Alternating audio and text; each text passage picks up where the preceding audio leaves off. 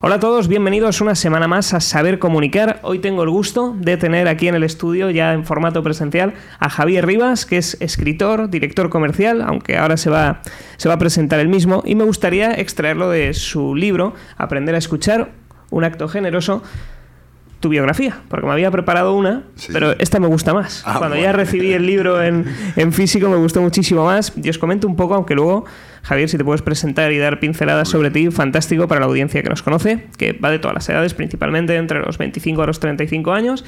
El segundo bloque es de los 35 a los 45, pero también hay mucho joven entre los 18 a los 25. Ah. Entonces, hay muchas personas que se pueden sentir muy referenciadas en, en tu ejemplo para el inicio de su carrera. Entonces, Javier Rivas es ingeniero técnico electrónico y actualmente trabaja como director comercial de área en una de las mayores multinacionales del sector eléctrico, Legrand, que además conocida, porque enseguida lo mencioné y me, me referenciaron muchos, acompañando un equipo de 15 personas. Me comentaste que llegaste a gestionar más, como Sí, 40. sí, sí. Y está acreditado por ICOP como coach de equipos. Ojo, porque en el mundo del deporte fue campeón de España de frontenis y seleccionador nacional, además de autor de diversos libros. Espectacular, Javier. O sea, una trayectoria dilatada en distintos campos, en distintas secciones.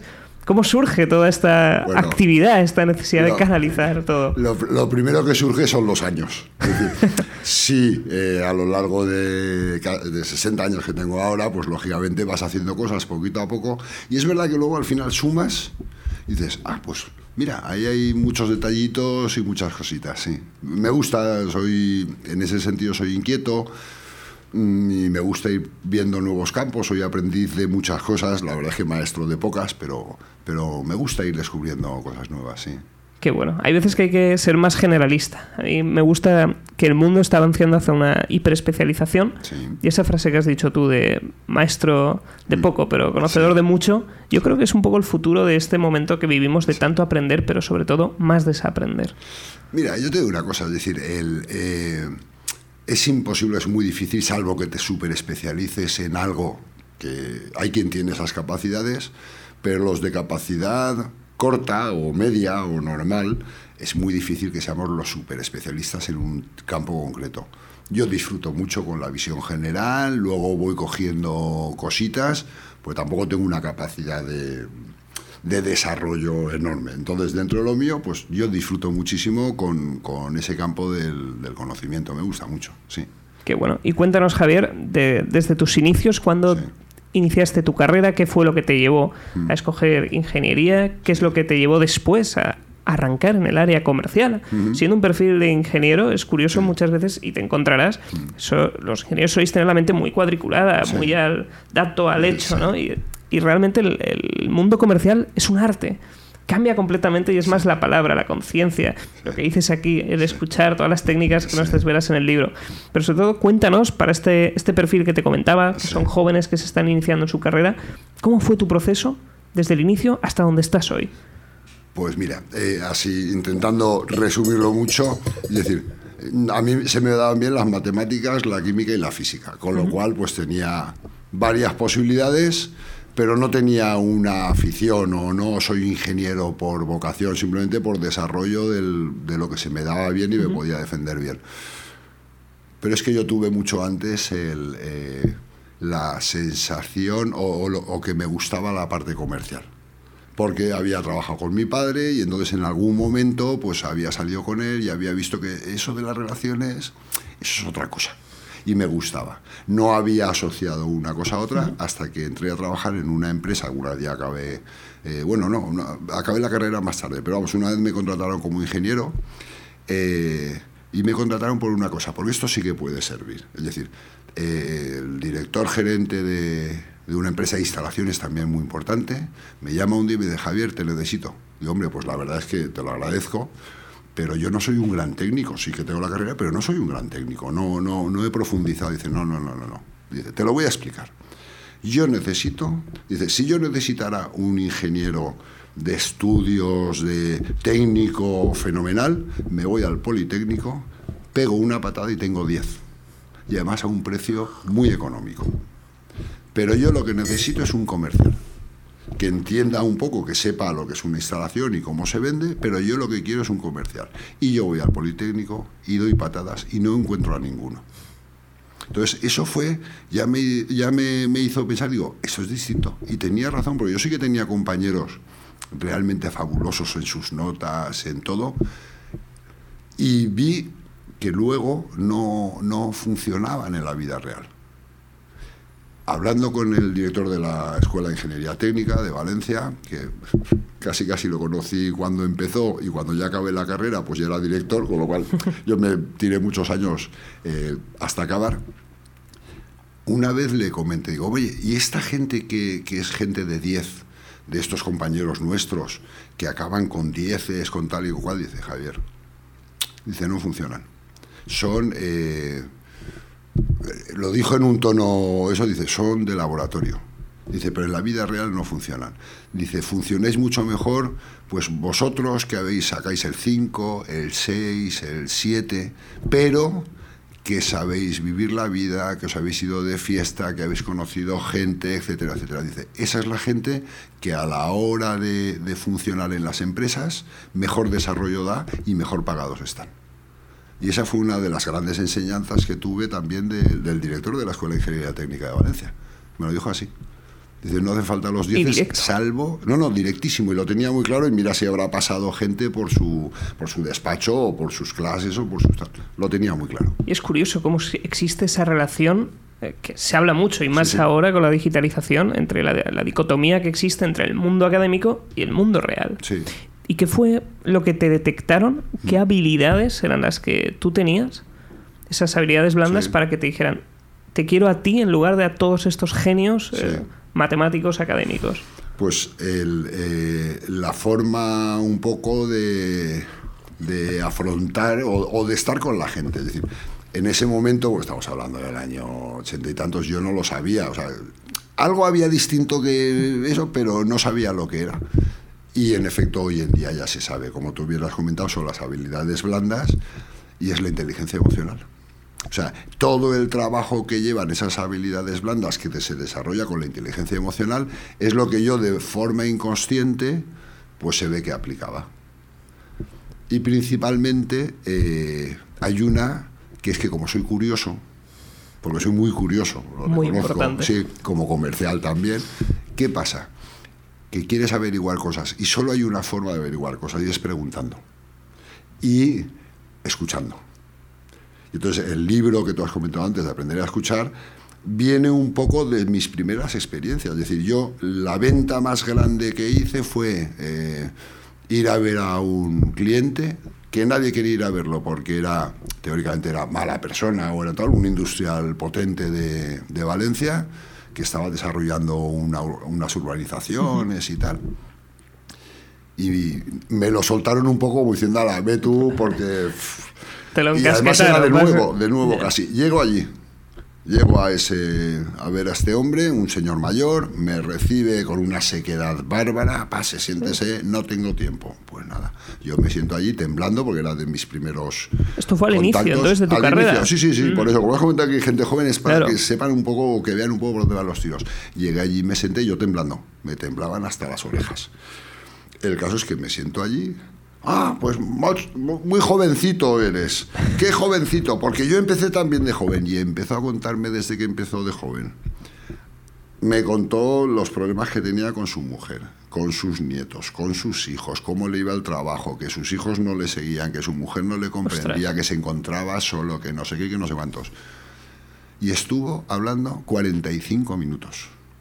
Yo no abrí la boca, porque estaba asustado. Yo no abrí la boca. Cuando él decía algo, yo solo le hacía con la cabeza le afirmaba así con la cabeza, que es una de las cosas que... Pero bueno, yo le afirmaba con la cabeza y luego, la verdad es que también me despertaba curiosidad. Un señor que me llevaba 40 años, pero me despertaba curiosidad. Bueno, pues acabamos. Bueno, acabamos, no, perdón. De repente, el hombre, uy, se me ha hecho tardísimo. Y yo pensaba, digo, y no hemos hablado nada de, del trabajo. Y dice, mira, chiquillo, me llamo así, mira, chiquillo, eh, me has caído muy bien. Hemos tenido una conversación maravillosa. Yo no había abierto la boca, Hemos tenido una conversación maravillosa. ¿Sabes lo que te digo? Que eres de fiar. Aunque eres algo más caro que la competencia, me fío de ti. Me firmó el presupuesto, se levantó y se fue. claro. Espectacular. Sí, sí, no. Entonces dices, ¿qué hay aquí? ¿Qué ha ocurrido en todo este proceso? Y le di muchas vueltas. Claro, antes no, la gente de la inteligencia emocional no, había salido todavía. Y decía, ¿qué pasa? No? Entonces, poco a poco, pues lo he ido descubriendo. Y donde te das cuenta al final, en una relación con un cliente, si tienes esa curiosidad, si estás con, con la gente, resulta que una de las bazas principales es escuchar. Porque resulta, hay estudios que lo demuestran, que si un orador, y eso va un poco contra ti y contra mí, que también me gustan las conferencias, si un orador puede, ser, puede tener influencia, un buen escuchador lo duplica. Exacto. La influencia sobre el resto de las personas es mucho mayor en una persona que escucha que en una persona que habla. Entonces, es una herramienta hiperpotente. Pero no solo para el trabajo, porque podemos hablar del trabajo, pero en las relaciones sociales, cuando tú te sientas con un amigo, vamos a ver, hay momentos de estos que siendo joven, 17, 18 años, tienes una conversación maravillosa con esa persona que quieres o que aprecias como amigo, como amiga, como pareja, como lo que sea, donde ves que el tiempo no va, donde todo fluye, donde te sueltas, donde te escuchas, donde hay curiosidad. Eso es lo mismo que hay que aplicar para todo. Y en el tema de las ventas, tú cuando eso me vas cortando. ¿eh? No, no, sí, es que... Y en el tema de las ventas, me lo comentaba el otro día un conocido, que claro, que él, había, que él puntualmente cada 10 o 12 visitas o 15 tenía una en la cual él veía que fluía con él. Y claro, pues eso que, que estaba muy bien, que veía que fluía. Digo, y tú sabes que la escucha activa es una, es una habilidad, no es un don natural. Quiere decir que se puede aprender. Imagínate que en vez de cada 15 visitas consigas eso, imagínate que eh, aplicando la escucha activa puedes aplicarlo en 8 de cada 10 visitas. Fíjate qué nivel, digo, porque cuando tú llegas a ese nivel de confianza con el cliente, le sacas partido económico y dices, sí, muchísimo. Digo, pues imagínate si en vez de una cada 10 lo haces 8 de cada 10. Todo se dispara comercialmente todo se dispara. Pero en las relaciones personales tres cuartos de lo mismo. Y yo he sido muy troncho para esto también. ¿eh? Pero vas aprendiendo y te vas dando cuenta que ese tipo de, de, actitud frente al otro, la curiosidad, la escucha, las ganas de aprender, las ganas de no meternos en la vida de otro, sino, sino de recibir, es una maravilla. Mano de santo.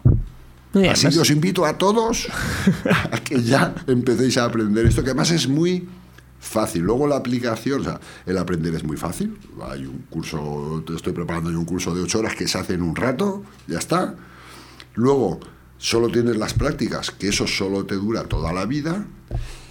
Y luego al final la, el, título de catedrático te lo dan después de muerto, que es cuando alguien dice, me acuerdo lo que me dijo tal persona o el consejo que me dio o, o, o cómo me escuchó. Entonces, en todo ese proceso yo creo que si apostáis ya... Yo he tenido la desgracia que he aprendido muy tarde. Y me ha ido muy bien. Y, muchas veces pues con mi hijo también lo comento. Digo, Javi, si tú eres capaz de aprender estas cosas 20 años antes o 30 años antes de lo que lo he hecho yo, vas a levantar una cantidad de camino bárbaro.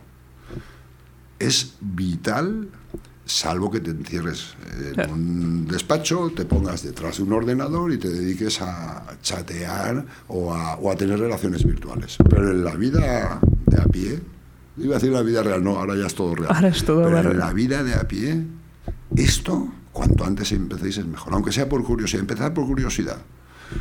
Y es una maravilla.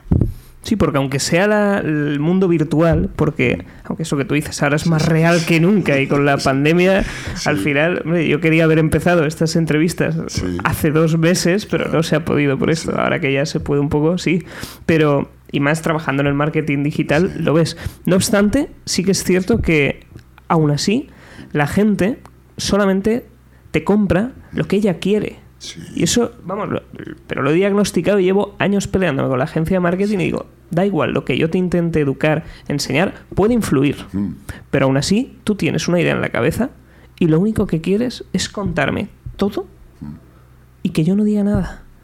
Y luego reforzarte de otro modo y ver qué producto mío se adapta a eso que tienes en la mente. Pero es curiosísimo. Y luego, esto no, no me acuerdo dónde fue, lo apliqué lo apliqué una vez saliendo de fiesta. Mm. Con, con un grupo de, de chicas lo, lo dije. En lugar de muchas veces sales e intentas demostrar, enseñar, todo lo contrario. Dije, hoy voy a escuchar. Eh, Y me dijeron, oye, me encanta hablar contigo. ¿no? Y dices, pero si- y eso no he hablado. Sí, No has hablado. Nada. Y luego ya pues sigues viendo. Claro, hombre, hay que animar un poquito. también, Claro, no, no. Sí, sí, sí, sí. Pero es curioso cómo es cierto, ahí entra el ego de la propia persona. Y es algo que, aunque tenga 25 años, lo he vivido mucho. Sí, o sea, sí. yo soy una persona súper egocéntrica, me, me encantan los focos, he sido músico, he estado claro. tocando. De hecho, en el grupo, la otra persona también teníamos problemas de Sí, ego, sí. los dos. Claro, claro. Y eh, al ser tan buenos amigos y Sí. detectar ese problema de ego, lo, lo conseguimos identificar y a partir de ahí lo empezamos a calmar. Claro. Y doy gracias a Dios de que hoy con 25 años ya no tengo ese problema. Eso se llama inteligencia emocional. Es decir, la inteligencia emocional que muchos de los chavales... Yo vuelvo a remitirme hacia abajo, porque cuanto antes empecemos hacia abajo, mejor. Es decir, la inteligencia emocional no consiste en decir a todo que sí, no consiste en, en ser generoso con el mundo. No, no, consiste primero conocerte y saber cuáles son tus emociones. Luego, o sea, primero verlas, luego reconocerlas, luego gestionarlas y luego aplicarlas. Es decir, y todo ese proceso es lo que te lleva a tener una buena relación con un amigo tuyo que os podíais haber matado y que resulta que una vez habéis reconocido la situación, os habéis puesto en marcha, en acción, que esa es otra Exacto. que luego hablaremos de la acción. Es decir, te has puesto en acción para poder resolver esa situación. Si no, tu amigo y tú no seríais amigos. Exacto, y nos habríamos matado. Sí, señor. Y realmente nos funcionó porque me empecé a mover pronto. Hmm. Yo llevo montando proyectos desde los 15 años, pero Sí, desde los claro. 17 de forma más serial. Sí, Y uno de ellos con 19 fue una plataforma que, que empezó a tener bastante tracción. sí, Elegí mal los socios, sí. no me comunicaba bien con ellos, me pensaba que yo me iban a seguir el ejemplo, trabajador y tal, sí, no sí. funcionó. Creía que me iban a poder leer la mente, no funcionó. Y no establecí sistemas comunicativos. Y por eso, desde entonces me obsesioné en aprender a saber comunicar más. Claro. Y gracias a eso, pues también llegó ese punto. Mm, Pero me di cuenta es por qué he empezado antes. O sea, y hoy, no sé si te das cuenta, la gente empieza más tarde. Todo. Sí, somos más. Mira, eh, es un poco duro lo que voy a decir, ¿eh? Luego seguramente alguno me dirá. En estos momentos, eh, y hablo de gerentes de empresas y tal que hacen entrevistas y tal, y lo dicen, dice Javier, la gente que entrevistamos es muy buena gente, formados técnicamente, pero blanditos. Blanditos porque les falta, les ha faltado el, poner el pie en la tierra y en la realidad. Es decir, y tal vez yo, soy padre y tal vez yo sea culpable también de haber intentado hacer que las cosas para nuestros hijos sean muy fáciles. Y eso no sé si es bueno. O sea, no tengo alguna duda de que, de que sea lo mejor que podíamos haber hecho. Bueno, ya está, ya lo hemos fastidiado, así que ahora ya está. Ahora ya es tarde, ¿verdad? pero me refiero yo que, que hay que salir a la calle, hay que tocar la vida, hay que pasar experiencias, hay que pasarlo mal, hay que pasarlo bien, hay que...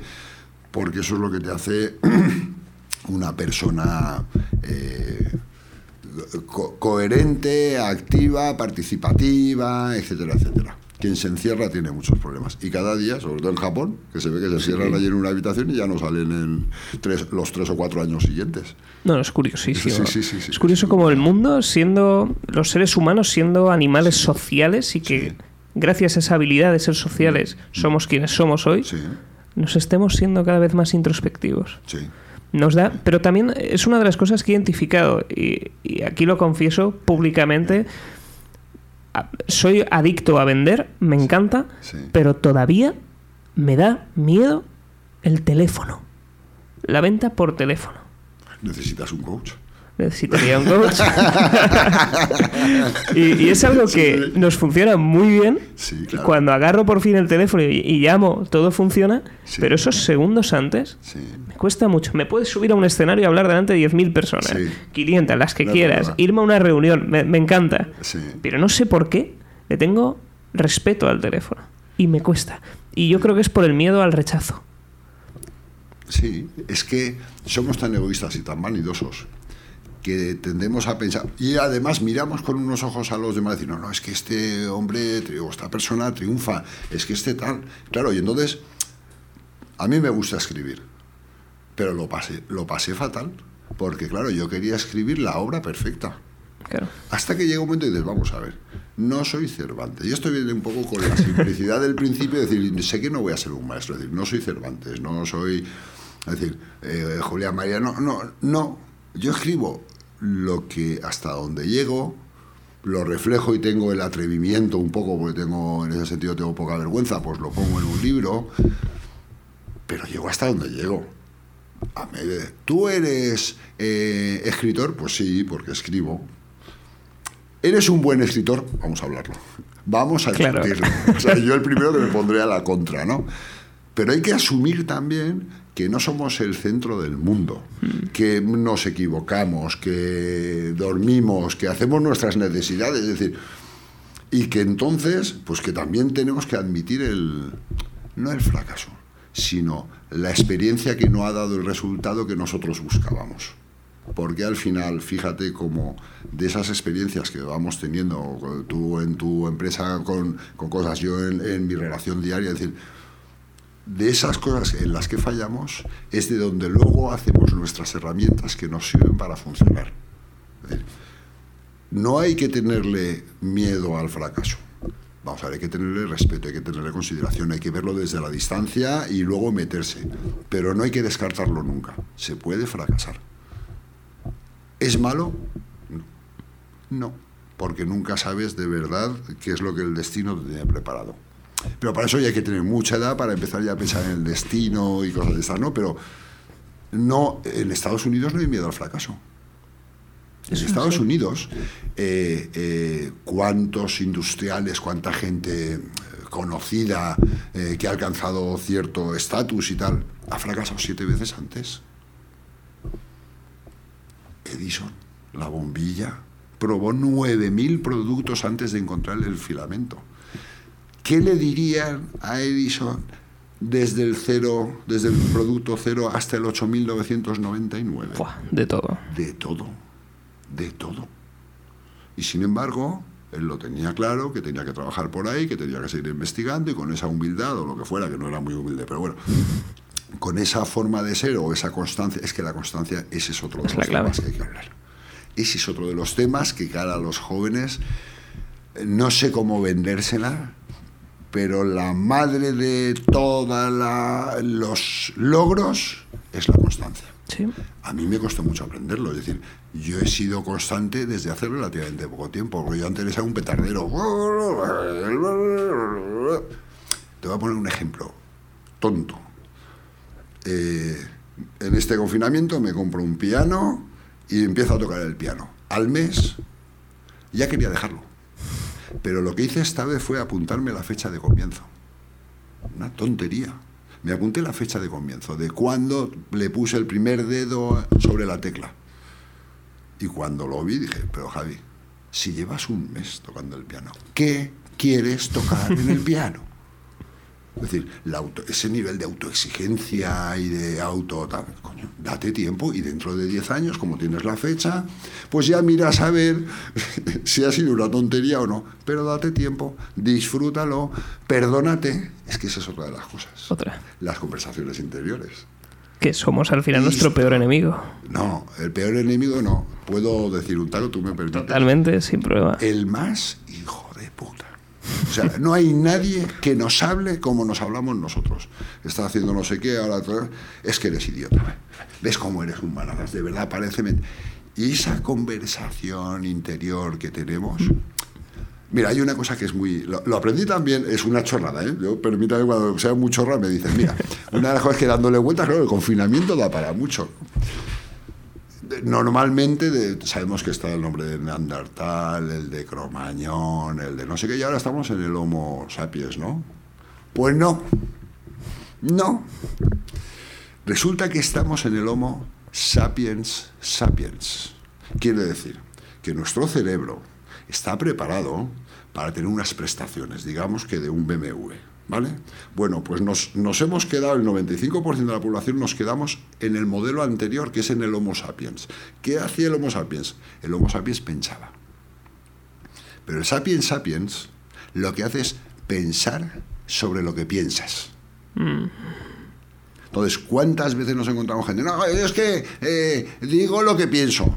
Sí, sí. Pero eso es del Homo sapiens. O sea, estás en el modelo anterior. Has involucionado. Exactamente, vas para atrás. No, yo es que soy muy sincero. Bueno, serás muy sincero, serás lo que quieras, pero vas para atrás. Porque nuestro cerebro está, primero, para pensar, cuando nos viene un pensamiento, y entonces hablaríamos del inconsciente y cosas esas, que también es otro mundo. Tú piensas, luego tienes que pensar porque estás pensando eso, y a partir de ahí poder empezar a actuar. Esa pequeña vuelta que parece que es importante, esa pequeña vuelta te hace un cambio de posición y un cambio de ver las cosas y un cambio de enfocarte a ti mismo y de enfocar a los demás que es bárbaro. Pues resulta que tenemos un cerebro de BMW gran clase y estamos utilizando el modelo eh, SEAT 600 que algunos que los jóvenes no lo conocerán, pero vamos, el tractor, ¿vale? El tractor de hace 30 años. Y eso hay que verlo. Y eso hay que hacerlo. Mira, hay una asignatura que tenían que meter Sí. ya obligatorio, obligatorio, desde que tenemos uso de razón en el colegio y siguen sin meterlo, que es la neurociencia. La neurociencia. Tenemos, vamos a ver, es decir, tú coges un ordenador y tienes que aprender cómo funciona. Efectivamente. Por lo menos las utilidades básicas. Y luego a partir de ahí vas desarrollando. ¿Qué pasa con nuestro cerebro? ¿Qué pasa que el noventa y tantos por cien de lo que nos pasa aquí dentro no lo vemos? Es que no lo vemos. Que menos que conocer cómo funciona. Y entonces lo utilizaremos bien.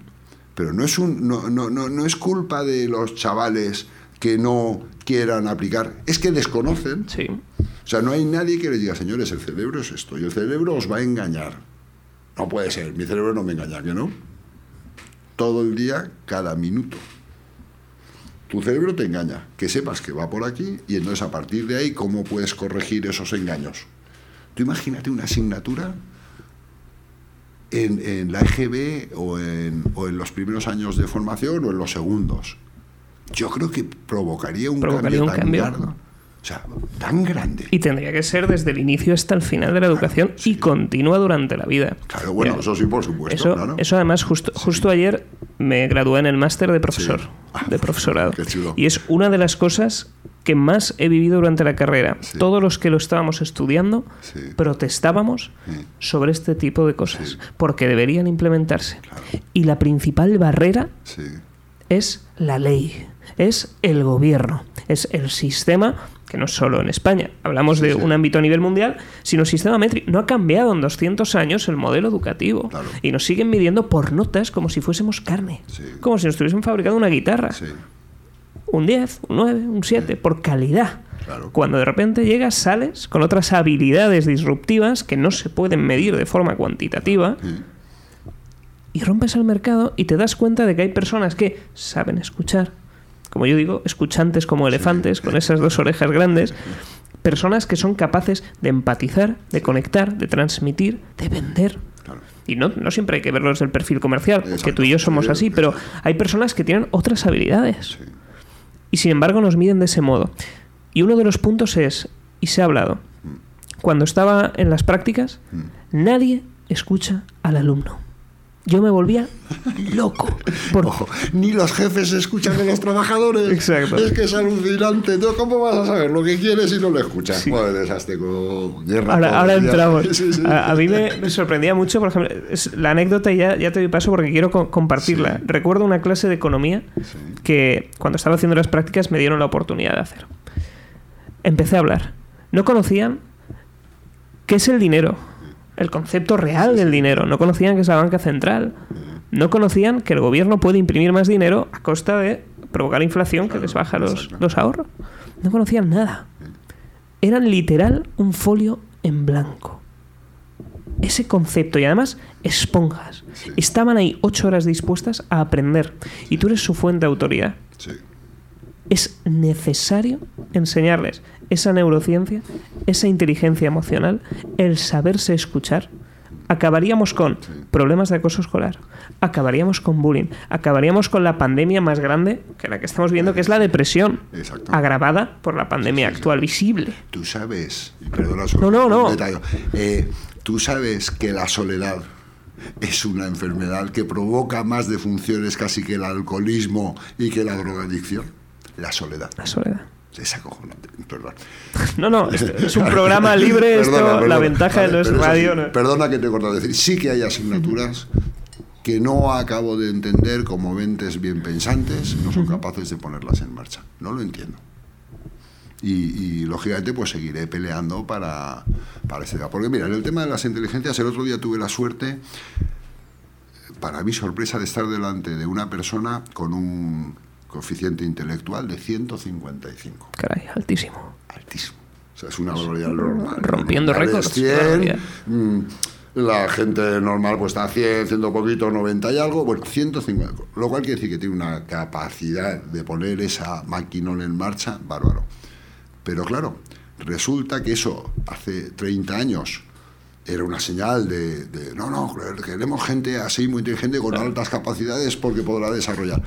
Pero claro, gracias a Dios ya han salido las inteligencias múltiples. Es decir, hoy, es- esta mañana estaba viendo un- una nota donde la inteligencia esta que medimos y que además se mantiene a lo largo de toda la vida, que es otra de las cosas muy graciosas. Es decir, ese nivel que das de 155 o de 100, lo das a los 18 y a los 56 y a los 65. Te, te vuelve a salir igual. Yo he hecho un par de veces a lo largo de mi vida, dos o tres veces, desde pequeñito hasta ahora, el tema, y me sale el mismo número y me mata. Eso me mata. Porque digo, no he progresado nada. Pero claro, no he progresado nada ahí. En ese, en ese área. En ese- pero resulta que hay siete u ocho inteligencias más. La inteligencia emocional, la inteligencia musical, la inteligencia espacial, la inteligencia no sé qué. Y es la suma de todas, no la del coeficiente intelectual, que suma. Pero la influencia del coeficiente intelectual es de un 8%. Es importante, porque un 8% Es- tiene es importancia, pero hay muchas más cosas. Por eso, esa gente me comentaba, el director de la escuela, dice, es que esa gente trabaja todas sus otras inteligencias y no solo la intelectual. Y eso es lo que le hace ser diferente o moverse bien en el entorno en el que estamos. De ahí la importancia de manteniendo coño, y sacándole, sacándole potencial. Si alguien tiene 150, como no haga ciertas cosas distintas, es para matarlo. Exacto. En el caso que conocí, decía que él estaba muy cómodo, que yo casi lo mato, pero bueno, si los que estamos más por, bastante por debajo de eso, digo, joder, qué lástima. Pero bueno, la verdad es que el tío era feliz, lo cual es importante. Pero es que hay muchas más cosas. Y entonces tenemos que conocer esas inteligencias y tenemos que desarrollarlas. Porque además sí, está la parte genética, que es una parte importante, está la parte cultural y el entorno. Pero muchas de las cosas son habilidades. Y ahora cada vez que oigamos la palabra habilidad, tenemos que levantar la oreja. Chicos, levantar la oreja. Habilidad es que podemos aprenderlo. Y hay muchas cosas que podemos aprender. Solo es cuestión de ponerte, ponerle práctica. ganas, ponerle interés. Y hablaremos de la motivación y cosas de esas, que ese es otro campo también muy divertido. Es eso, es decir, vas a ser, no es lo que tú quieras ser, no. Vas a ser lo que seas capaz de actuar. Efectivamente. Porque, es decir, es muy bonito. No, no, hoy en día con el tema este de la felicidad total y absoluta, objetivo, hay que ser muy felices y tal. No, no, vas a ser, tú eres tú y harás, conseguirás lo que quieras. No, no, no. Se les olvida poner, conseguirás lo que quieras poniendo de tu parte. Mucho. Mucho. Que lo puedes disfrutar o lo puedes sufrir. Pero mucho. Hay que poner mucho. No te regalan nada. No viene nada por Exacto. nada. No hay vida sin acción. No hay vida sin acción. Y sobre todo con constancia, que lo decíamos. Nosotros, por ejemplo, en la agencia me leí hace poco un libro. Yo leo muchísimo, entre dos a tres libros por semana, porque aprovecho los audiolibros. Cada vez que Ah, salgo a correr o a pasar, siempre estoy ahí escuchando. Y hubo un libro que me gustó mucho, que no, no me acuerdo el autor, se llamaba Hábitos Atómicos. Me lo leí hace durante el confinamiento, a principios de, de marzo. Y me gustó una frase y es: Somos el resultado del interés compuesto de nuestras pequeñas acciones diarias. Nosotros lo que hicimos Me fue. gusta, me gusta la definición. no, es, Sí. es espectacular. Sí, sí, Además del interés compuesto. Exacto. Exacto. Sí, o sea, Porque- que multiplica. Que cuando haces algo no es que sume, No, no, es que multiplica. Sí, señor. Me gusta la, aseguro la fuerza esa. que ese libro me ha dado dinero, porque lo aplicamos en la agencia desde el primer momento con pequeñas acciones. Tenemos un lapicero Sí, y otro lapicero. Al principio 20 lápices sí. y dejamos el otro vacío.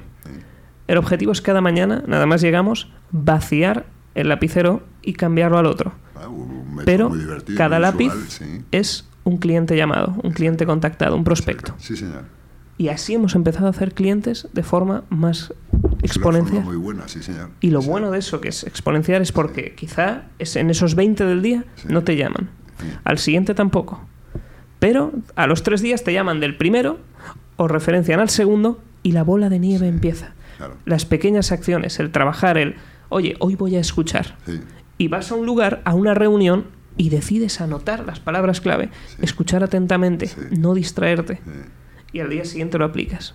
Y es señor. ahí en ese Cuando trabajo reafirmas día el cambio. día y vas recibiendo cosas. Mira, hay una, una cosa que también como estamos dentro del mundo comercial o comentándolo y tal, eh, hay mucha gente que, que menosprecia o, o minusvalora la parte comercial. ¿Qué le dirías tú a alguien que sabe que de cada 10 acciones que tenga, 9 son fracasos? Eso es lo que pasa en el mundo comercial. Tú, como comercial, de cada 10 acciones que tengas, consigues éxito en una, eres un fenómeno. O sea, eres de matrícula de honor.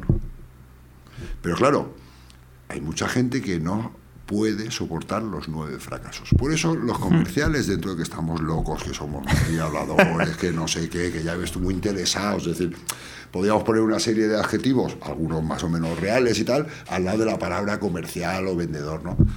Pero es verdad que detrás de cada comercial hay una capacidad de sobreponerse a los nueve fracasos que ya sabes que vas a tener, impresionante.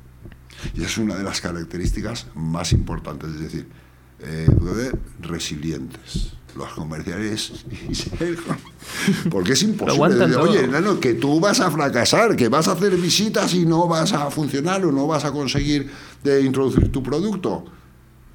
Sí, Pues sí. Sí, señor. O que te digan de todo, no Sí. es el momento. Sí. O que vayas a presión sobre los Claro. objetivos del trimestre del año y, no los llegues. la- bueno, lo de las presiones, eso también lo podemos hablar, ¿no? Pero claro, luego viene, por, por ir un poquito hacia, hacia tu terreno, porque hasta ahora estás viniendo hacia el mío, por ir a tu terreno, es decir, qué importante es cómo comunicas los logros o los fracasos. Ambas.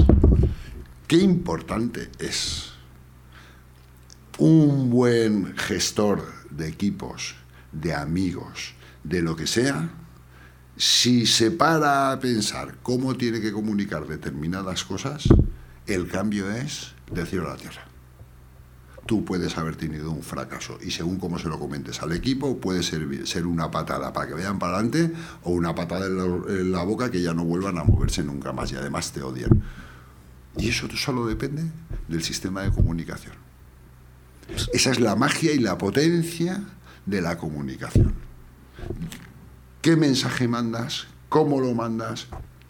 ¿Qué quieres conseguir? Pues claro, nosotros decimos las cosas en general eh, y ya está. No, no, no, no, no, no, no, no, no, no, no, no. O sea, eh, yo tenía un, bueno, un jefe. Un jefe que no lo consideraba yo jefe. No, pues esto hay que decirle no sé qué. Claro, perdíamos clientes que decías, pero ¿cómo le has dicho esa animada?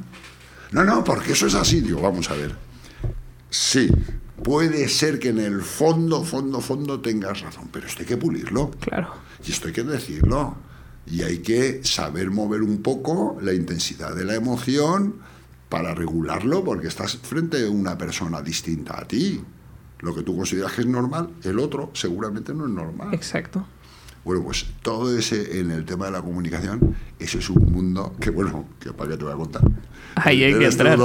Y eso en, tu día a día, Javier, ¿cómo lo diriges? Por ejemplo, tenemos tu, lado a la dirección de tus equipos, de cómo les entrenas para ser comerciales, y luego cuéntanos ejemplos también que te cuentan y viven tus comerciales. Y luego ya para colofón, ejemplos tuyos de cómo has conseguido conectar con ese cliente dentro de todo este proceso.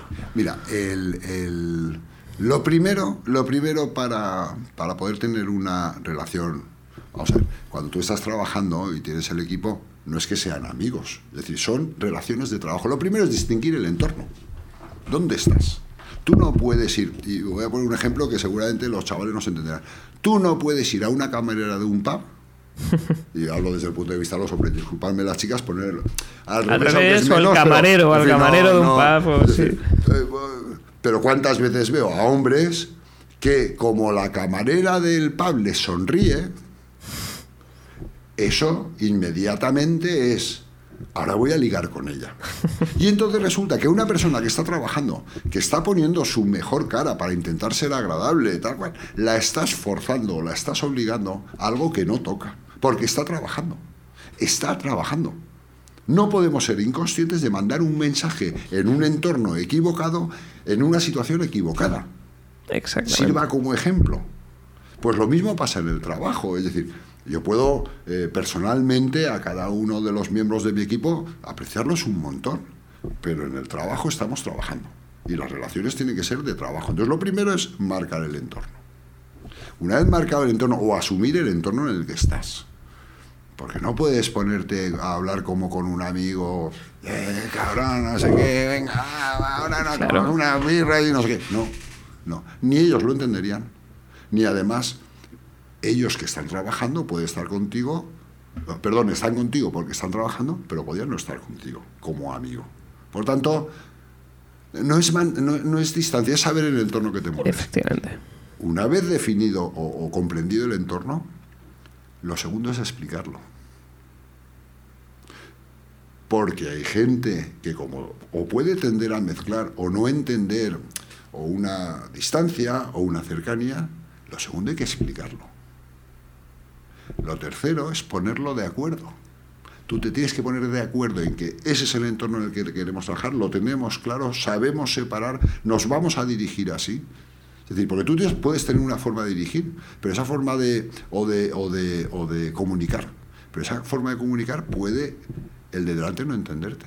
¿Y qué es la comunicación? La comunicación es el acuerdo entre dos personas. Tú tienes un discurso, no, yo comunico fenomenalmente bien. Sí, sí, pero quien tienes delante te ha entendido. Si no te ha entendido, tú como responsable de la comunicación tienes que moverte. Y tienes que ir acoplándote un poco a, esas formas. Siempre dentro de un entorno laboral, ojo, ¿eh? Es que, O, dentro de un entorno familiar, o dentro de un entorno de amigos, o dentro de un entorno deportivo, o dentro de tal. Es que tienes que saber cómo estás. Y una vez tú has acordado con el de enfrente cómo queréis hablar, ojo que estoy hablando de acuerdo, no de imposición. Y una vez lo has acordado, coño, resulta que todo fluye. Él sabe cómo, se, cómo, cuando le estás diciendo algo, cómo, dónde y por qué y para qué. Y tú tienes la tranquilidad que estás utilizando el idioma que utiliza esa persona y entonces resulta que hay comprensión. Y lo que tú has dicho antes, ya no es una acción de uno más uno, sino es una acción de uno más uno elevado mínimo a dos, con lo cual ya estás en cuatro, ya no estás en dos. Es decir, todo eso es lo que... Pero claro, tienes que parar y pensar y pensar sobre lo que piensas, volvemos al sapiens sapiens, para saber exactamente cómo actuar. Es decir, las cosas te vienen, pero eres tú quien las interpreta y quien las gestiona. Te pueden venir cosas, puedes tener golpes de fortuna, golpes de mala suerte, golpes de no sé qué, pero nuestra posición de cómo la vemos es lo importante. Entonces, en el caso de, de la comunicación, por no irme otra vez por las ramas, en el caso de la comunicación es muy importante conocer el entorno, gestionarlo, saber a quién tienes delante, hacer propuestas, admitirlas, porque no tenemos la razón absoluta. Esa es otra de las cosas. Es decir, a medida nos vamos haciendo mayores y ya cuando tenemos 60, pues más aún, es decir, al principio somos muy absolutos, esto es así, esto es blanco o es negro, luego ya vamos moderando. Bueno, pues os pido que os, que, que os abráis, que os reblandezcáis antes. Todos los años que ganes en red, que no quiere decir ser más débil, sino simplemente estar abierto a, a otras posibilidades, a la curiosidad y al conocimiento. Bueno, pues en la comunicación, en el caso de los equipos, es lo mismo. Ábrete, te proponen, y cuando te. Lo más bonito es cuando te proponen y te sorprenden. Y descubres, gracias a esa escucha en este caso que has hecho de lo que quiere el otro, es que descubres un mundo. No, no hace mucho leí el Usito y dice, quien habla ya conoce lo que dice. Quien escucha aprende. Y es que es verdad. Tú quieres aprender, propon y escucha. Entrégate, que te vean, que te abres, que te preparas. Y si lo haces bien y, y esas cosas se ven, la gente la vemos, es una maravilla. Bueno, pues en la comunicación, eso, con mi equipo, un poco lo he dicho, esos son los pasos un poco que, que en todos los equipos que he estado intento hacer. ¿Y qué problemas son los que se encuentran en esos equipos? Porque nos acabas de dar, vamos, yo creo que ahí sale un manual completo de cómo establecer un sistema comunicativo entre el líder del equipo y el responsable de, de- de cada equipo, ¿no? Cada célula del equipo, pero además un, un paradigma de cómo enfrentarte a, un- a diferentes contextos. Sí. Venta comercial, venta familiar, que también se vende en la familia, en fin, en general tienes que establecer esos sistemas. Y luego, ese es el manual. ¿Y cuál es la realidad en la aplicación del manual? ¿Qué problemas se encuentran tus equipos en el día a día? ¿O te has encontrado, por ejemplo, eh, broncas que, que les hayan echado los clientes o problemas de algún equipo? No sé, cuéntanos de- dentro de la experiencia del día a día, sobre todo para ilustrar a las personas que, que nos están escuchando y que sean capaces de decir, vale, ya tengo este manual, voy a intentar atraerlo a mi negocio, a mi empleo, a mi familia. Es muy fácil. Es muy fácil, es decir, cuando tú, ¿cómo, cómo te quedas tú cuando eres capaz de, de tener un problema? Vamos a ver, ¿qué es lo primero que nos pasa por la cabeza cuando tenemos un problema? Eso solo me pasa a mí y solo lo tengo yo. Es decir, tenemos la sensación de que lo que nos pasa, somos tan vanidosos y tan Sí. egoístas que vemos que ese problema es Solo único y exclusivo. Vale, perfecto. ¿Qué pasa cuando de repente hablas con alguien y resulta que no es ni tan único ni tan exclusivo? ¿Y qué pasa cuando además lo puedes contar? Pues resulta que cuando tú eres capaz de contar algo que te pasa, empiezas a darle solución al problema. Primero por contarlo. Ya te liberas. Con lo cual, del nivel de tensión alto, ya pasas a un nivel más normal. Ya no tenemos ese consumo excesivo de todas las cosas que cuando nos ponemos en estrés nos vuelve loco y nos bloquea. Y entra el sistema límbico, que es el que te hace actuar sin pensar. Y eso por eso hablábamos antes de la neurociencia, ¿vale? Pues no. Cuando tú bajas ese nivel de estrés a unos niveles más moderados, tu cerebro empieza a funcionar bien.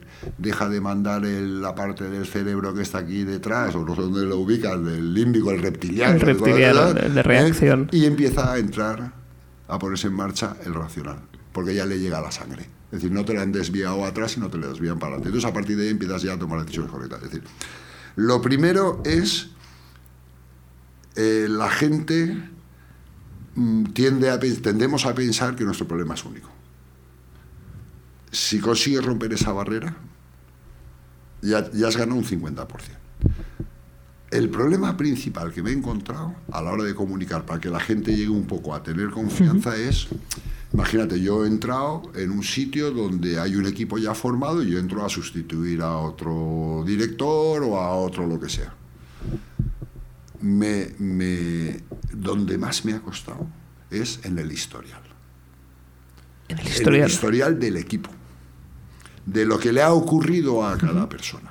Pero claro, yo vengo con un librito nuevo y un poquito distinto, y entonces, claro, están acostumbrados a determinadas cosas. Y como, han teni- como hayan tenido jefes un poco más canallas o un poco más mala leche, o un poco más impositivos, o un poco más tal, tienen un, un, digamos, miedo horroroso Claro. a poderse soltar. Es lo primero que tienes que trabajar. ¿Cómo se consigue eso? Pues tratando de dar confianza. Primero que lo que vayan a decir no va a ser nunca utilizado en su contra, siempre que sea correctamente dicho. Que si no lo dicen correctamente hay que decirles que las cosas hay que decirlas correctamente. Que lo mismo da poner un taco no, pero que si tú lo dices y tú tienes ganas de escuchar y tienes ganas de aprender, les vas a atender. Claro. Pero ojo, siempre les digo lo mismo. Tú puedes contarme o proponer o decir todo lo que quieras. Eso no quiere decir que se vaya a hacer lo que tú dices. No te equivoques. Luego, en función de dónde trabajamos, dónde estamos o qué es lo que hacemos, podremos hacer unas cosas y otras no. Pero lo primero es conseguir descargar la bola hinchada que se nos mete en el riñón y que nos tiene inflamados todo el día, es pincharla para que vaya soltando el aire poco a poco. Porque lo peor que hay es cuando se te hincha el hígado, porque entonces de repente revientas y no sabes por qué. Si tú mantienes un nivel bajo de tensión, pues de vez en cuando te quejas un poquito, pues bueno, normal, Es normal. vas quitando. El problema está cuando te encuentras equipos con Que el- están- hinchados, inflamados. Que entonces a la primera que dices te vuelven loco perdido. Y sabes lo gordo, que tienen razón. Porque nadie les ha hecho ni caso. Claro. Nadie. O sea, es sobre todo un problema de liderazgo del, del anterior equipo, ¿no? Sí, De- sí, puede ocurrir esas cosas o esa forma de trabajar. Ten en cuenta que, que- que, es decir, de, de ahora para adelante estos temas van a ir más en la línea del liderazgo humanístico, Sí. otra- eh, tal. Pero venimos de otra época. Venimos de una época donde la excelencia se medía porque estuviera todo perfectamente adecuado, todo perfectamente medido, que había unos resultados, que esos resultados, como, como han sido tiempos estables, pues solían venir bastante allá, con lo cual la norma es la que vale y eso funciona fenomenal, pero eso ya cambia ya. Es que los tiempos han cambiado. Ya otro día hablaremos de, de hacia dónde tienen que, que- hacia dónde tienen que ir los chavales para, para poder hacerse cargo de esto. Pero bueno, estaba, perdona, en el tema de decir, a la gente tienes que dejar que la válvula deshinche. Yo he tenido reuniones con, con mi equipo actual, donde ha venido alguien de fuera, y cuando acaba la reunión, dice Javier, ¿tú sabes lo que te han dicho? Las barbaridades que te han dicho, digo sí. Pero prefiero que las digan aquí, conmigo delante, que que las digan por detrás. Claro. Y luego yo les daré las explicaciones, porque hay una cosa que siempre hago, y eso lo digo, es, si tú no me preguntas sobre una situación de la empresa, yo no te la voy a contar. Pero si tú me la preguntas, te voy a contar la verdad. Si me preguntas, quiere decir que tienes interés. Si no me preguntas, es que ocurra lo que ocurra, no te interesa para nada. Entonces yo lo que sí que permito es como a los niños. A los niños no hay que explicarle ciertas cosas, porque son ellos los que van a marcar el cuándo. Su curiosidad, su, curiosidad, sus ganas o sus situaciones que le van a decir, oye, eh, papá, los reyes, no sé qué. Ese es el momento. Desde el momento en que ellos ya han estado run, run, run, run, hay que explicarles. Con los compañeros, con el trabajo, es decir, yo tengo una información que ellos no tienen, porque estoy, en este caso, pues yo llevo un equipo, estoy más cerca de la dirección y puedo tener una información. Si ellos tienen curiosidad, o sea, si no tienen curiosidad, ¿para qué les voy a contar? Claro. De verdad, no lo tengo. Pero si tienen curiosidad, se lo tengo que contar y todo. Porque es lo que yo quería que hicieran cuando yo era. Me daba mucha rabia cuando decían esto es así porque es así. Y decía, bueno, El vale, famoso pero- PMC. Vamos, a él, el PMD no sé lo que es El por PMC. mis cojones. Ah, pues eso, exactamente. claro, y a mí eso me daba mucha rabia. Entonces, claro, cuando ya llegas o, o tienes la suerte de estar en una posición o un poquito más eso, dices, ¿cómo voy a hacer yo lo que yo no quería que hicieran conmigo? Que a lo mejor eh, en algunos puestos de dirección te dicen, no digas esto, porque no digo, pero ¿cómo que no diga? Pero que, que hay algo en las empresas que tenga que estar oculto. Si está oculto, algo mal estamos haciendo en la empresa. Algo hay. Entonces, lo que no está. O sea, si tú quieres ser hoy en día con el compliance, la transparencia, el, el- el ser empresa eh, calificada en valores y tal, no hay nada que ocultar. Pues no se puede contar todo. Y ya está. Y darle la importancia justa que tiene a cada cosa. Por tanto, es muy importante cuando estéis eh, con vuestra gente. Si no os preguntan, no hace falta decir. Y eso que yo hablo, ¿eh? pero no hace falta decir. Pero si os preguntan, a muerte. Y eso es lo que va haciendo poco a poco, ese nivel de confianza es lo que va rebajando el aire del hígado y permitiendo estar todo. Y cuando tú bajas el nivel de tensión, es que todo fluye. Todo fluye. Y si además resulta que en la mayoría de las ocasiones los de mi equipo que son en la calle son los que tienen la razón, es que tienen razón en lo que dicen. Yo no les puedo dar todo lo que me piden. Claro. No puedo, debería, pero no, puedo. Y esa es la mayor sensación de impotencia que tengo. Pero es que tienen razón en el 90% de las cosas que dicen. Si alguien tiene razón, ¿qué tienes que hacer? Hacerles caso. Hacerles caso. Y, dejar, y llevar ese equipo y dejar que funcione. Incluso llegar a decirles, mira, os entiendo, pero yo también soy vulnerable. Eh, hasta aquí llegan mis funciones. Así es, así es. Eso es lo que hago. Y ellos te acaban a estar respetando más y asumiendo ese liderazgo. Mm, eh, que si me respetan o me asuman, es decir, es que ellos están ahí y yo voy a estar ahí mientras que alguien decida que yo esté ahí. No sé si me claro, explico. Sí, sí, sí. Que también se lo digo, digo, si no tiene que ver, no, no, no es Javier Rivas. ¿Quién te lo está diciendo? No es Javier Rivas. Si vamos, nos vamos al lado y nos tomamos una cerveza y eres mi amigo, pues te contaré lo que te tenga que contar. Pero tú estás hablando con un cargo. Exacto. Nos gustará o no, nos gustará el sistema o no, pero tú estás hablando con un cargo. En este caso, eh, director de área. Pues tengo las atribuciones que tengo y hago lo que puedo hacer y, y ya está. Entonces, no, no. Y también es muy importante que desde tu posición distingas lo que es Javier Rivas de lo que es el cargo. Tienes que separarlo. Que luego podíamos hablar mucho de vivir en compartimentos estancos, que eso también es importante. Pero bueno, es decir, si tú separas las dos cosas, eres capaz de sobrellevarlo bien. Tienes que separarlo. Con sus ventajas y sus inconvenientes. Porque no hay nada absoluto. Vuelvo a repetir, chavales, no hay nada 100%. De verdad, ¿eh? De verdad. Y además es mucho más divertido que no haya nada 100%. Es que además es mucho más divertido porque te permite maniobrar y, funcionar. funcionar, jugar, vivir, etcétera, etcétera. ¿Y pues notas, ¿Y notas cambio entre lo que es la cultura de las personas con la cultura empresarial a nivel comunicación? Es decir, ¿te has notado tú barreras comunicativas? Por ejemplo, me gusta mucho preguntar a los invitados cómo es la cultura de, la comunicación y cómo funcionan dentro, en este caso, una multinacional. La semana pasada estuve con un directivo de Toyota y me estuvo comentando cómo funciona allí en Toyota, que además ahí están muy avanzados en ese tema. En, tu caso, ¿cómo funciona la comunicación? ¿Cómo la empresa está favoreciendo esas facilidades de comunicar? y luego cómo choca con tu propia forma de comunicar con, con el equipo. Vamos a ver. Eh, mi, por mi forma de intentar de dirigir el equipo, ya digo, acertado o equivocada, hay, hay también 8 o 10 formas de dirección, ¿eh? o sea, pero eso también sería para otro, para otro rato. Bueno, es decir, yo he elegido una. Esa una a lo mejor no coincide exactamente con la que eh, mi dirección tiene, pero es verdad, es decir, eh, la dirección en el caso nuestro nos deja bastante libertad de acción, ¿no? O sea, dentro. Y entonces, ¿qué me gustaría a mí? Y eso lo, digo así porque lo digo, se lo comentan los jefes, digo, es que me gustaría notar esa cercanía. O sea, notar la cercanía, ojo, no de amigo a amigo, sino de, trabajador a, a, la empresa, a la dirección. Pero hoy en día las empresas todas, no la mía, sino todas, por lo que vamos, conozco a la competencia y pasa tres cuartos de lo mismo, es decir, eh, tiene ya tal fuerza la parte financiera, la parte que es normal, es decir, que una empresa está hecha para ganar dinero, ¿no? Claro. Pero bueno, hay muchas otras, o sea, hay formas añadidas de poder ganar dinero, que eso también nos daría otro tema. Pero bueno, entonces, eh, hay muchos momentos donde las personas necesitan sentirse reconfortadas.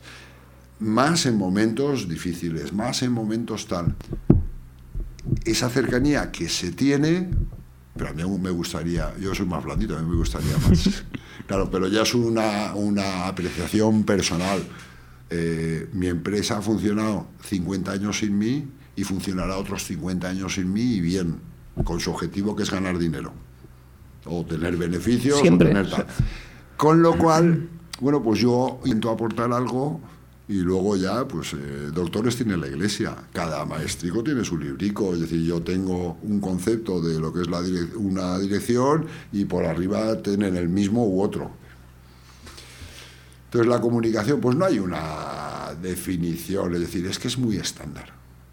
Que bueno, lo mejor para no llamar mucho la atención es ser muy estándar. Necesito de vosotros esto, os lo comunico. Necesito esto, lo comunico. Necesito esto, lo comunico.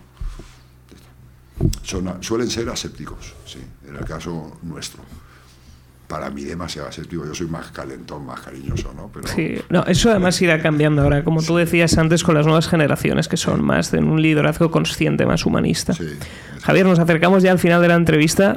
Daría para, se me está pasando volando el tiempo, daría para dos o tres más, que quedan abiertas, por supuesto. Me encantaría seguir profundizando más en esos otros temas que, que has ido diciendo, ¿no? Esto da para otro tema. Pues habrá otra entrevista con esto. Pero sí que me gustaría que, que terminaras con dos bloques que me gusta iniciar siempre al final. Primero, ¿qué le recomendarías a nivel comunicativo, en base a tu experiencia, a los jóvenes? Entre 18, vamos a ampliar un poco hasta los 30 años, a, ese rango de edades, para que mejoren sus carreras profesionales, ya sea en su empleo, en su, doctorado, en su, en su posición o eh, montando un negocio. Y luego, por otro lado, la parte en la cual darías tres consejos para todos. Mm. Una, consejos para jóvenes y luego otra, consejos generales que pueden estar, la verdad, vinculados. Sí, sí, sí. Vamos a ver. A los jóvenes, desde el punto de vista de la comunicación, para mí es importantísimo que, uno, que escriban. Que escriban. Que escriban. ¿Por qué? Porque nuestro discurso, es decir, nuestro, el discurso que damos verbalmente, eh, nos parece muy coherente pero si seguramente lo grabáramos, veríamos la cantidad de incoherencias que hay. Y lo mejor para dar tiempo a que el pensamiento funcione y para pensar en lo que pensamos es escribir. Porque eso te obliga, primero, a hacer un ejercicio de coordinación, a poder revisar y saber exactamente. Es decir, yo tuve la suerte de tener un trabajo en el que mi jefe me pedía, yo que me mantuve mucho tiempo en ese trabajo, me pedía que yo redactara las notas. Mm. Y hoy en día, como estamos con los 140 caracteres puñeteros estos, es decir, como generalización, pues no escribimos. Escribe, trabaja, sobre todo porque te va a permitir, uno, ver cómo va tu cabeza y dos, organizarla. Tú puedes mandar tres pensamientos muy buenos, pero como no estén bien coordinados, has fallado. has fallado. Y a lo mejor lo que tenías que decir primero lo tendrías que haber dicho después. Y entonces ese el orden es importante, entonces esa, esa organización mental es importante. Por tanto, lo primero es, segundo, eh, lo breve si breve es dos veces breve, no es bueno. Lo breve si breve es dos veces breve. Es decir, eh, hay un lenguaje variado, hay un lenguaje fluido, hay mil millones de palabras que son importantes. La RAE, el diccionario, pincha en internet que cualquier palabra eh, comprende su significado, porque cuando descubras el significado de una palabra se te abre otro mundo más. Es decir, la lectura. Hay que leer. Hay que leer. Sí o sí, está bien ver vídeos, está bien, no sé qué. Perfecto, pues parte de la cultura y tal. Pero lee Y si además analizas cuando lees ya... Eso ya es para, nota. Eso ya y si además escribes sobre lo que has leído, entonces ya es para nota. Porque mm, una máquina puede ser capaz de jugar a un videojuego fenomenalmente bien, de ganarle al ajedrez al tal. Pero puede hasta redactar, pero no puede darle una coherencia y un valor emocional y un valor sentimental y, un, y una empatía. Eso no lo va a poder hacer la máquina. Si tú quieres trabajar, tienes que saber que eso no lo hace la máquina. Hoy en día es, este trabajo lo puede hacer una máquina, no sigo por ese camino porque estoy muerto. Es lo primero que hay que ver. Ese trabajo lo hace una máquina, estoy muerto. Fuera. Fuera. Este trabajo comercial donde estoy vendiendo productos sota, caballo y rey, lo hace una máquina. No sigas por ahí. No te empeñes en seguir vendiendo eso que en un ordenador vas a comparar y vas a ver el mejor precio en 10 minutos y te lo van a traer en 24 horas a casa. No. Eso la máquina lo hace. Por tanto, lo siguiente es mirar a ver toda la parte, o sea, y, aprender mucho del tema de inteligencia emocional y formarte, etcétera, etcétera, porque con todo ese paquete y volvemos al inicio, fíjate, si al final es que todo esto va así, eh, va, es decir, a las, a las habilidades blandas. Esas habilidades blandas, hoy en día son vitales. Es decir, el conocimiento técnico de cómo se hace una integral, una diferencial, un cálculo matemático una, o un ensayo científico, eso ya está. Pero son esas, eso lo tenemos todos y sacando un 5 en la carrera, pues a lo mejor es suficiente. Pero a igualdad van a coger al que, al que tenga esas habilidades, a las habilidades blandas, que son un montón y que ahora entras en Internet y miras habilidades blandas para la empresa porque lo de buscar Internet es una maravilla. Es decir, eso es lo importante hoy en día. Y con eso tendrán un camino muy adaptado. Pero tienen que empezar ya. Tienen que empezar ya a trabajar la lectura, la escritura, la comprensión, el, pensar sobre lo que piensas. Eso es para otro curso también. Y con todo eso empezaremos a ser personas del siglo XXI. Y el mejor día para empezar fue ayer. Y el segundo hoy. No, ayer no, porque ya lo has perdido. O sea, es decir, ahora. Exacto. Ahora. O sea, como dice el. Mañana. Ahora. o sea, que nada más termines con esta entrevista, te pones a leer, te pones a escribir. Fundamental. Y Javier, ya por último, en la parte de la escucha, por regalarnos unas pinceladas de tu libro y luego, por supuesto, estarán las notas del programa por si alguien lo, lo quiere comprar, está súper bien. ¿Qué consejos darías para mejorar esa escucha? Esa escucha activa. Uno solo. Bueno, vamos a ver, hay muchas, ¿no? Pero uno, eh, ¿qué es lo más difícil? Cuando escuchas, ponerte en modo neutro. Es decir, tienes que coger tu cabeza, tienes que limpiarla, olvidarte de tus experiencias, olvidarte de todo lo que has vivido, olvidarte de todos los prejuicios que tenemos, que a lo mejor si los conoces los puedes soslayar, si no los conoces te van a aparecer, porque estás frente a un mundo nuevo, que no tiene nada que ver contigo, que tus consejos, tus aportaciones no le sirven de nada, porque es su experiencia la que va a marcar una acción. Y entonces, para ponerte delante de alguien necesitas ponerte en modo neutro y no juzgar porque somos los reyes, primero, ¿eh? los reyes del juicio, de pasar por el tamiz de lo que nos cuentan, todo. Pues lo más importante y lo más difícil, que, pero también es una habilidad que se aprende, es ponerte lo que yo llamo modo cero. Modo cero. Modo cero. La cabeza no piensa. O sea, no, no mides nada comparado contigo mismo. Dirás, joder, Javier, entonces, ¿qué aportas? ¿Qué, qué aportas? O sea, ¿qué te aporta? Primero, que estás aprendiendo del otro. Y segundo, que el otro pueda soltar, explayarse. Tú sabes lo bonito que es tener a alguien en que en un momento determinado le puedas contar todo lo que quieres y sepas que no vas a ser juzgado, sino simplemente entendido. Ya es bastante.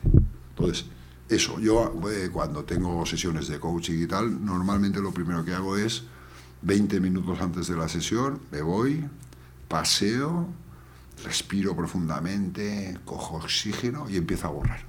Pli, pli, pli, pli, a borrar, no, ¿qué me va a pasar? ¿O qué va a venir? ¿O qué? Nada. Con ojos de curiosidad, decir, a ver lo que... Pero borro todas las ideas preconcebidas que pueda tener sobre esa persona o, o sobre lo que me va a contar o sobre la situación que vamos a afrontar, todo eso va borrado y funciona como un tiro. Qué bueno. Sí, eso, pues eso es la parte más importante, la que cuesta más, porque claro, pegar una es, es dificilísimo, al final siempre el cerebro nos entrena al peligro y al ver qué es lo que está diciendo el otro para saber tú cómo reaccionar. Y luego esa parte que hemos mencionado muchas veces, has mencionado durante la entrevista, somos los reyes de la vanidad, nos, nos encantamos.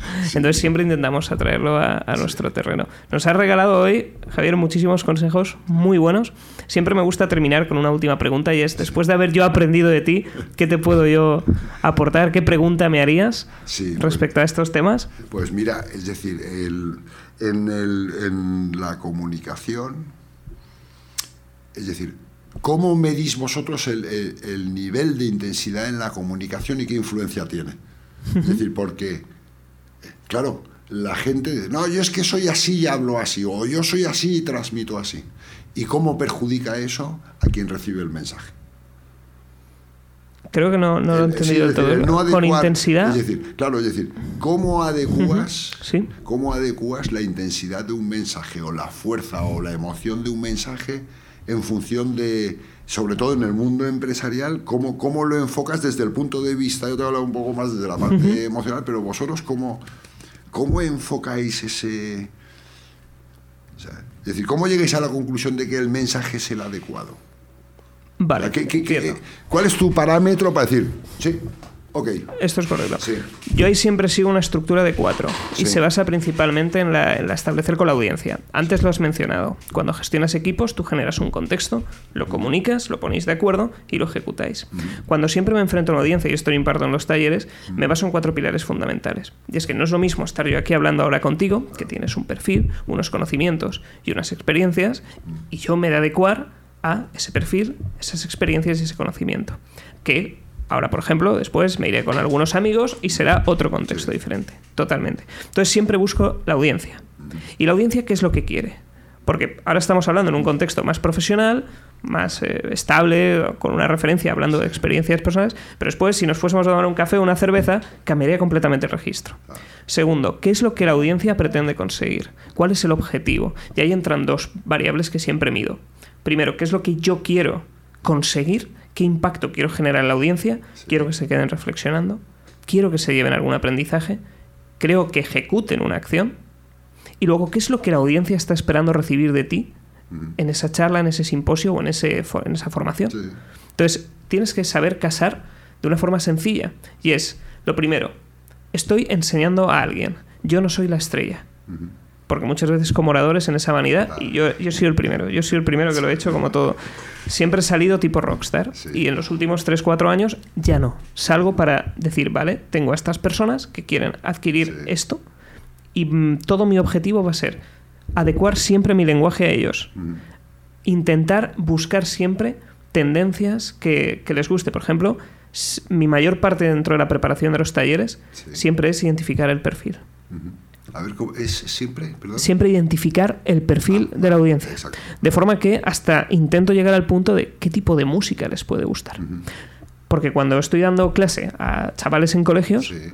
siempre les hago referencia, aunque no me gusta nada, yo soy rockero, a canciones de reggaetón, canciones que pinchan en discoteca, analizo cuál es el salseo o, la- o las, o los parámetros que ven en, en la cultura popular, por ejemplo, Sí. programas que yo no veo, como por ejemplo, uno, uno que me hizo muchísima gracia de, de la isla de las tentaciones, puede ser uno que metían a no sé cuántos en una isla a ver, a ver si eran infieles. Pues recuerdo que justo estaba impartiendo un taller intensivo en un colegio y era el no va más. Lo, lo escuché un día, la siguiente formación, me aprendí las cuatro cosas y empecé a soltarles ejercicios en base a eso.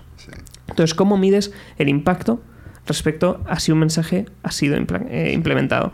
Lo primero, lo ves si esos tres, esas tres cuestiones que te has planteado, es decir, han hecho la acción, se han, han reflexionado, han aplicado, han aprendido y luego sobre todo midiéndolo.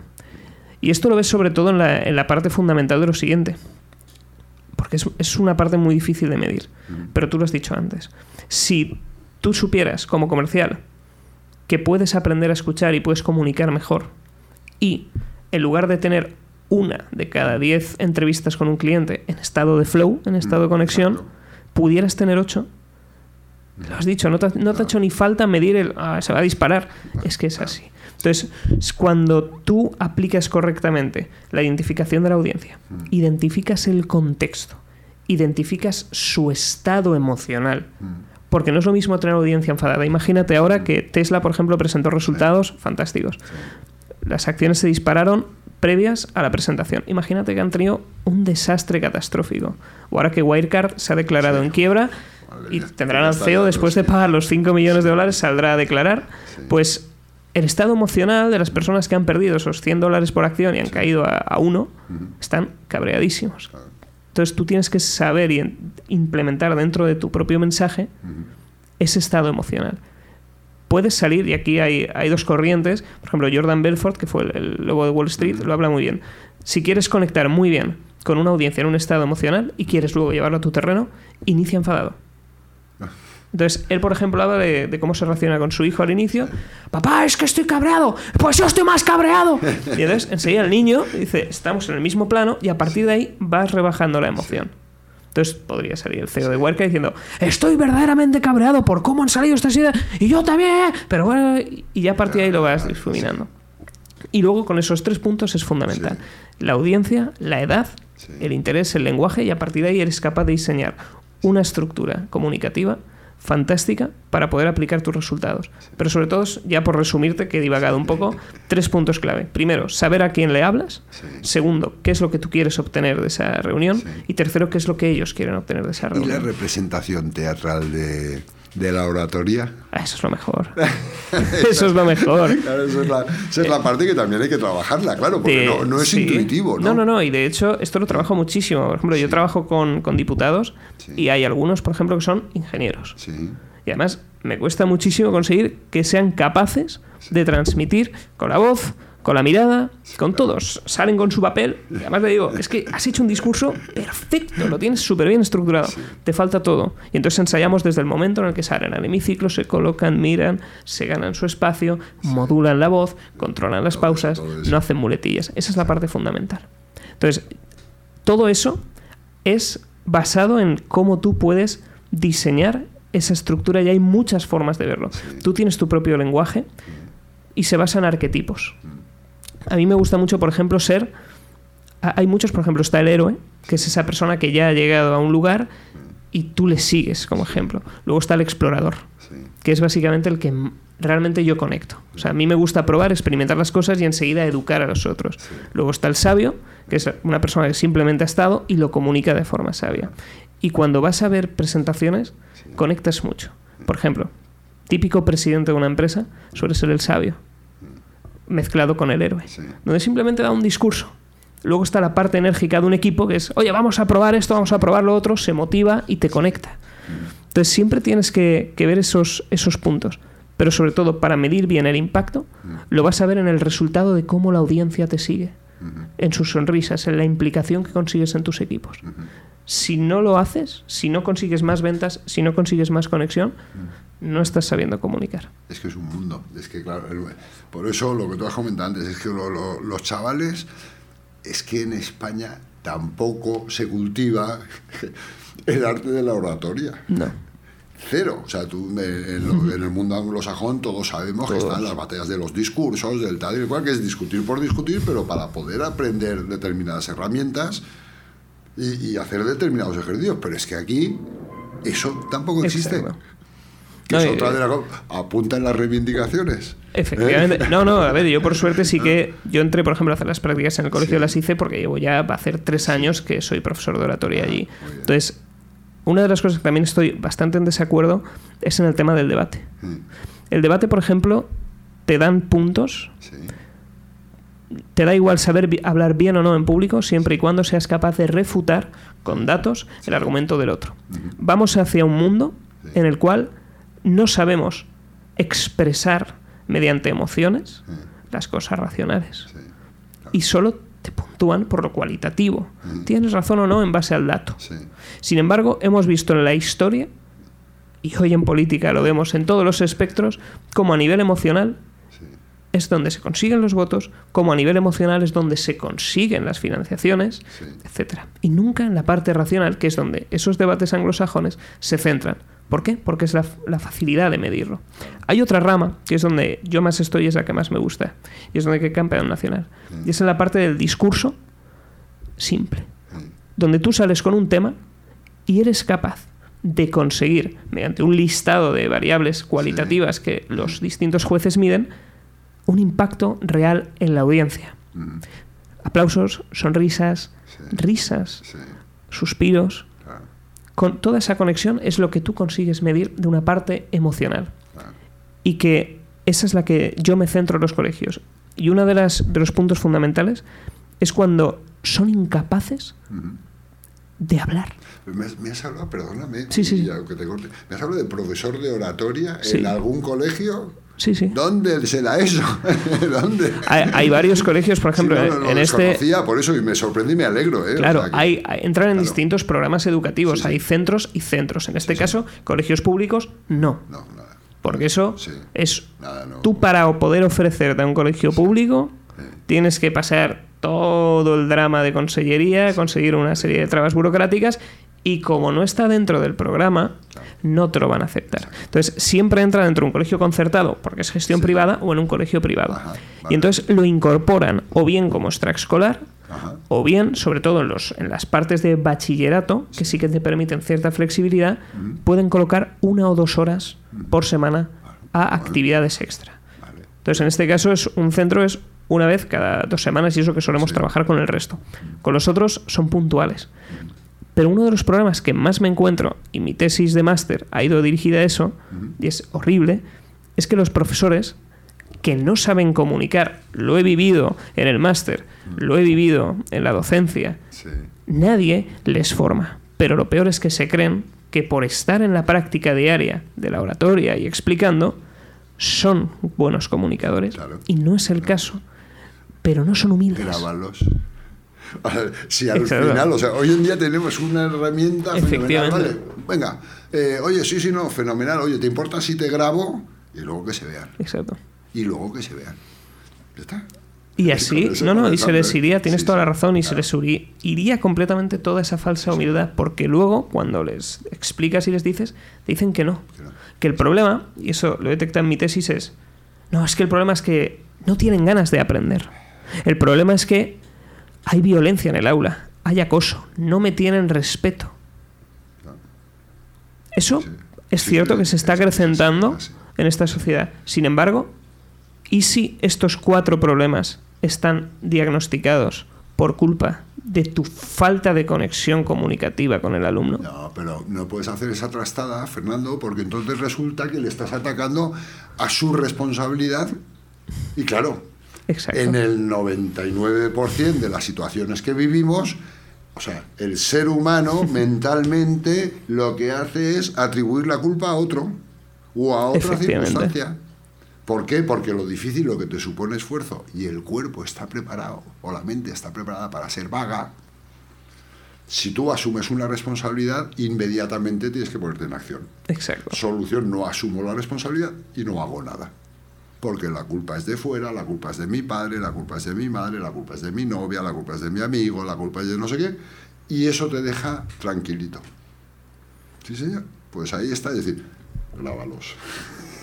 Y deberían, ser sí, grabados sí. y una de las Ah. cosas que deberían aplicarse en, en estos tipos de formaciones son clases y exámenes Mm. de saber comunicar y empatizar con los alumnos. Ya, eh, yo, como ya llevo los últimos 20 años, gracias a Internet, que estoy enamorado de Internet, de verdad, por la capacidad de cosas que puedes encontrar. Hay mucha basura, pero, como- pero encuentras verdaderas joyitas. Yo, es decir, yo voy aprendiendo cosas y además con la ilusión de no tener que examinarme. Por la emoción que despierta en mí el, el encontrarlas, el aprenderlas, el, el utilizarlas. Mm, cuando le encuentren fruto al arte de la oratoria, primero, si tú se lo pones delante, ellos ya van a saber que existe algo de eso y que eso es medible. Y entonces, habrá gente que te entre al minuto cero y habrá gente que te entre dentro de cinco años. Cuando se vea en una situación que diga, joder, es verdad, Fernando, si esto ya me lo decía Fernando. Yo lo único que intento hacer siempre, en los libros que escribo, es decir, perdóname la putada que te acabo de hacer, pero es que te acabo de informar de que puedes hacerlo. O sea, ahora ya no eres un ignorante.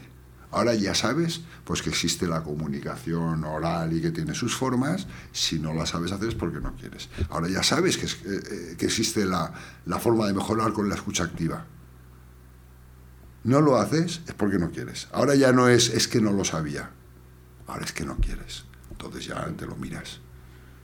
Entonces, un poco va por ahí decir, tú deja esa semilla ahí de la, perdón, esa semilla de la oratoria, esa semilla de la necesidad de poder hablar en público y tal, y antes o después un día te encontrarás a alguien por la calle y te dirá, joder, Fernando, qué bien me vino. Ya está. Satisfacción total. Con eso ya habré cumplido Sí, en este mundo. Exactamente. Porque con impactar una vida es lo que comentábamos fuera de, de cámaras. Yo soy muy partidario del efecto mariposa. Que el efecto mariposa es, tú haz una buena acción a tu lado, seguramente si a esa persona le has acertado, Y si las ayudas porque habrás acertado seguro, a su vez ayudará a otra a otra y en la otra parte del mundo alguien recibirá el beneficio de tu acción. Eso para los jovencicos. Es decir, sí, funciona. Funciona.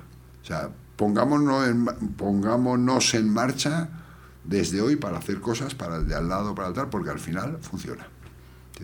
Y da resultado. Sí, señor. Sí, señor. Bueno, pues Javier, llegamos al final de la entrevista. Al final nos hemos alargado un poco más, no sé lo- la duración que tendrá, pero a mí me ha encantado estar aquí contigo. Siguiente entrevista tendremos que profundizar más en esa inteligencia emocional, en esa gestión y en escucharnos a nosotros mismos. Sí, señor. En esa parte de saber comunicar más interna. Muchas gracias por, por abrirme un poco a tu gente, por dejarme contar aquí las historietas de abuelo, que me lo paso pipa. Y, y- y ojalá tenga la suerte que algo de lo que hayamos dicho, como dice el, el presidente de, de una, es muy amigo, bueno, el presidente de ASNIE, dice, "Eh, solo quiero que os llevéis un par de cositas en la mochila. Con eso ya el, el trabajo está hecho. ¿eh? Ya Muchas está gracias, hecho. Fernando. Muchas A gracias. ti, Me lo he Javier. pasado pipa. Pues un abrazo a todos también, los que nos estáis escuchando en Saber Comunicar, y nos vemos la semana que viene con más consejos para aprender a comunicar mejor en nuestro día a día.